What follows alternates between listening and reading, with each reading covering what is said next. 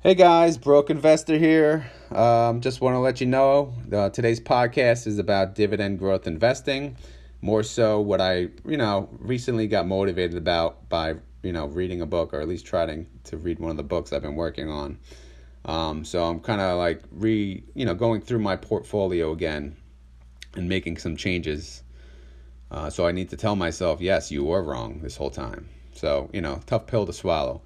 But anyway, I do uh you know an actual comparison of a change that you know I did to my portfolio, what I sold, what I bought. Um, but again, I'm not a financial advisor. I'm a broke ass investor. Do your own research before you make your own moves. All right. I uh, hope you enjoyed today's podcast. Later. Hey guys, broke ass investor here, back for another podcast. Why the hell not? Um, so today I want to talk about dividend growth investing. Um, so obviously I always talk about dividend investing, uh, but I've been reading or attempting to read a book which I've been working on for about a year because I don't read uh, ever. But you know the focus is on well the book's called Get Rich Off Dividends by Marc Lichtenfeld. So the focus is investing in divid stocks that will pay you dividends um, and also stocks that will increase their dividends over time and have a you know a reasonable dividend growth history you know something to make you you know grow your passive income um, versus you know say chasing yield. So i've been doing this for about three years i guess. And obviously the longer you do this the more you feel like you know. So when you read something or you look into something and you realize, you know, oh crap, you know, I probably should be doing this. It's kind of tough to handle. It's, it's tough to swallow that you're still making mistakes and have to adjust your portfolio even three years out. Um, you know, at least if you're stubborn ass like me. So, long story short, um, I, I really it it, it kind of opened my eyes reading that book or you know at least a chapter of the book the other day on my way to Sesame Place. But um, so it motivated me to look at my current portfolio and see okay, what stocks are actually growing their dividend and what stocks will pay me a, a you know a great yield on cost years down the road and you know i actually i went through every stock and I you know, I used everyone's favorite spreadsheet, the US Dividend Champion spreadsheet. And you know, I looked at the 5-year growth, the 10-year growth, and I didn't have many of them. I mean, many of the champions at least. So, I had a lot of good ones, but it made me just rethink what the hell is in my portfolio. Now, so the other day I looked at Ford, for example. Ford, great American company, I wanted to, you know, obviously I live in the U.S., so I, I stick. I'm rooting for U.S. companies like Ford. I want them to survive. Yes, the ongoing battle with Tesla will, ne- will never end, and I know they're going electric this year. However, they cut their dividend, you know, during COVID, and their dividend is still cut. But even before that, they never really increased their dividend. It was 15 cents a quarter, and that's it, which was a great starting yield. However, the, the following year, same same dividend. The following year, same dividend. I mean, really, what's the point in that? When you can look at a company that can raise their dividend, you know, double digits every year. So your investment, you know, say you have 10 years, 20 years, even 30 years, why would you stick with Ford who, you know, not not that you care about capital gains, but they don't have capital gains. And on top of that, they don't have dividend growth. I mean, maybe one day they'll raise their dividend, but they're not doing it right now. And, you know, based on history. So, do you really feel comfortable investing in a stock with, well, number one, their dividend's frozen, so you ain't getting shit in your investment right now. Number two, when they bring it back, it might not even be the 15 cents you were expecting. And number three, they're probably not going to raise the dividend.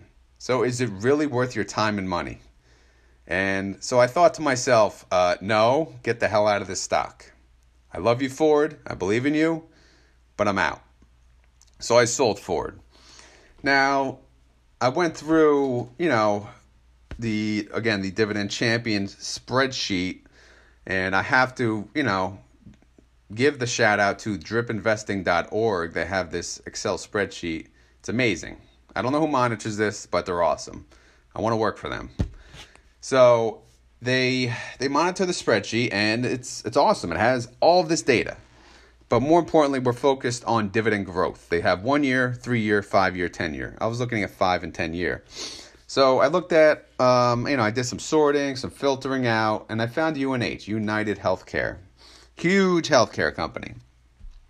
So you know, I have healthcare stocks, but you know, this this company well, for one, actually, the, the 10 year dividend growth rate showed 66%. I honestly don't think that's accurate. I, I don't know why it shows that. I, I tried to look. I don't think they had two raises in one year. But regardless, I'm not going to use that statistic. I'm going to use the dividend growth rate over the last five years, and this looked to be accurate based on what I checked. So, United Healthcare, expensive stock, $303 right now, they have an average dividend growth rate of 28.8% over the last five years. I mean, are you for real? Like you ain't getting that out of your job. You you know, you work your ass off every day, say you make 40,000, 50,000, you get 3 3 to 5% raise a year if you're lucky. This is giving you 28.8%. So if you invested 40,000, you know, you're better off doing that than working a stupid job, you know work your stupid job, make the money, invest the money, and then you'll be better off, you know, investing in one of these stocks. So their average was 28.8% a year. I mean, that's just pure insanity.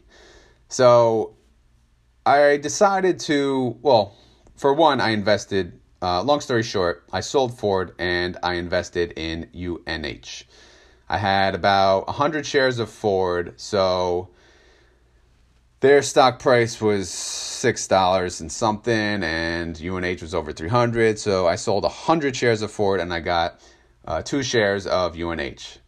To new dividend investors or younger dividend investors, that's not as attractive. It it's more you know people like to own more of a stock than less, which you know they, they need to get out of that mindset. They need to only look at the the total value you know which is it's good that these brokerages are allowing fractional shares so people can focus on an amount being invested versus number of shares being invested. So anyway um, i made the move. I sold ford unh never look back. Not, never going to look back.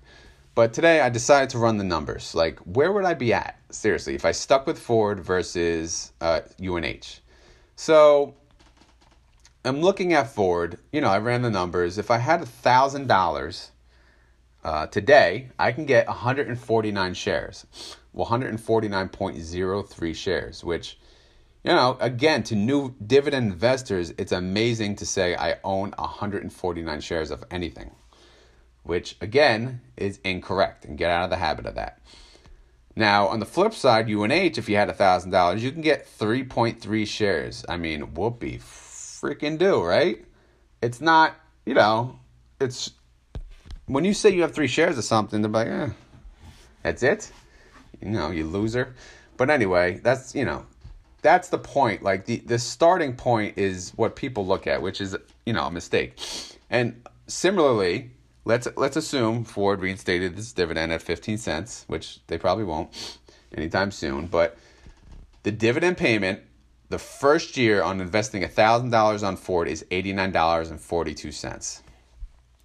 The dividend payment on UNH, United Healthcare, the first year based on investing $1,000 is $16.49. So again, as a new dividend investor, you're looking at this like, "Oh my god, it's a no-brainer." I mean, it's I'm making nothing on UNH today and I'm making a shitload on Ford and I can reinvest that back into Ford. But again, you're not looking at the whole picture. This is great for retirees, you know, people that are retiring or are retired because they want income now. Ford, you know, like AT&T, well, AT&T at least raised their dividend, but you know, it's a it's a dividend yield now. So and you're not getting a good dividend yield now on UNH. uh, Ford's dividend yield now is 8.94%. UNH dividend yield now is 1.65%. You know, so you're thinking, uh, ew. Now, now the part that matters. So let's say UNH actually stayed consistent with their 28.8% average dividend growth, you know, when they stuck with it. And Ford stuck with their 0% dividend growth, annual dividend growth. Um, and you reinvested the dividends. So the thing is, um, you would have, let's see, in the year, well, in the year 2030, which is, you know, 10 years from now, you'll have, uh, you know, again, $1,000 reinvesting dividends. You'll have 322 shares of Ford paying you $193 um, a year. It's, it's still good, you know, it's not bad. However, um, what year did I, I said I don't even know what year I said, but this is 2029. Um, so UNH, you would have 5.35 shares, which again is not a lot because this the the stock's expensive, and this is just assuming the stock's going to stay at the same price, which will not be accurate. But um, your dividend pay payout would be two hundred and sixty dollars, which uh, you're already exceeding the annual payout. You know, nine years from now versus Ford. You know, and you're exceeding it by $70. And off you go. The sky's the freaking limit from there. So I don't even know like if you if you saw these numbers right in front of me, you'd shit yourself. Let's look at 2040. So 20 years from now, where would this be? And again, this is not this is based on the play around numbers and again it's based on if the stock price stayed the same. And you're not going to get that lucky. The stock price is not going to stay the same. But i did that to benefit both the stocks obviously. So ford price uh, you know staying six dollars and unh staying $303 so anyway i did a hypothetical. 20, 2040 you would own 1678 shares of unh now, that's pretty freaking insane. So, and at their dividend growth rate of, you know, at the increases, you'd be getting a yield on cost of 260%, which is pretty frick, freaking nuts, right? So, now, how much are you going to make a year on dividends? What I came to, and again, this is me calculating my hypothetical 1.3 million in annual dividends in 2040. Again, this is based on a dividend growth rate of 28.8%. I know they probably can't continue that, but even so, if they do double digits every year, that's great. Um, this, this is again the stock price staying at 303, which is not going to happen. The stock price is going to go up, so you're going to own less shares.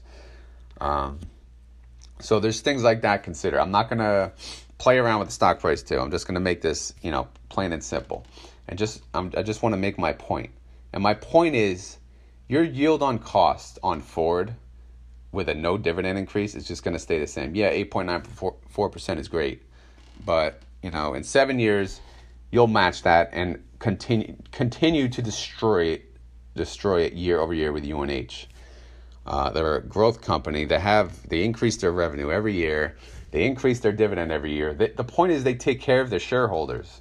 What is Ford doing? I mean, the automobile industry, forget it, it's risky as is. Who needs this, you know? Why why put your money there? Again, I love Ford and I want to believe in them, but I'm not putting my money there anymore. I want I want a raise. Like at my job. If I if I had a job that doesn't give me a raise every year, I'm quitting that job. Getting the hell out of there. I'm going to a job that rate, you know, gives me a raise. So if you're putting money into a company and you don't get a raise, why are you staying with that company? It's the same, you know, the same point. I recommend you seriously take a good look at your portfolio and what stocks are taking care of you and what stocks are not. And run your own numbers. Play around on Excel. Excel's the best. Um, you know, don't go by me. Just do your own thing. Run the numbers. Where will you be at? When you're retiring, 10 years, 20 years, 30 years, the longer you have, the more this matters. You know, you want to get, get a company who's been around, and knows, you know, has been making money, who, and who takes care of their shareholders. So anyway, I just wanted to mention what I'm doing, and I'm still going. Today, I'm actually um, I'm gonna sell Glad, ticker symbol G L A D. They don't raise their dividend. They actually cut their dividend during COVID. At least they're still paying it with a, you know, it's a pretty good yield right now based on the price. But again, no raise. So I'm going to sell them. I'm going to get into something, something else. I'm sacrificing money now for money later. I hope you, I hope everyone gets the point of this. But if not, I'll have to continue to make videos about this. Uh, sorry, podcast about this.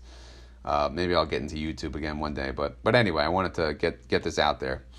Hope you guys enjoyed this video. If you did, um, I don't know, subscribe to this. I believe you can subscribe to this. Um, if not, you know, just reach out to me on Instagram, the Broke Investor. I think it's the underscore broke underscore investor. Um, I'd like to stick, you know, continue making podcasts, but um, you need to get the views to, to motivate you, right? All right. Anyway, guys, later.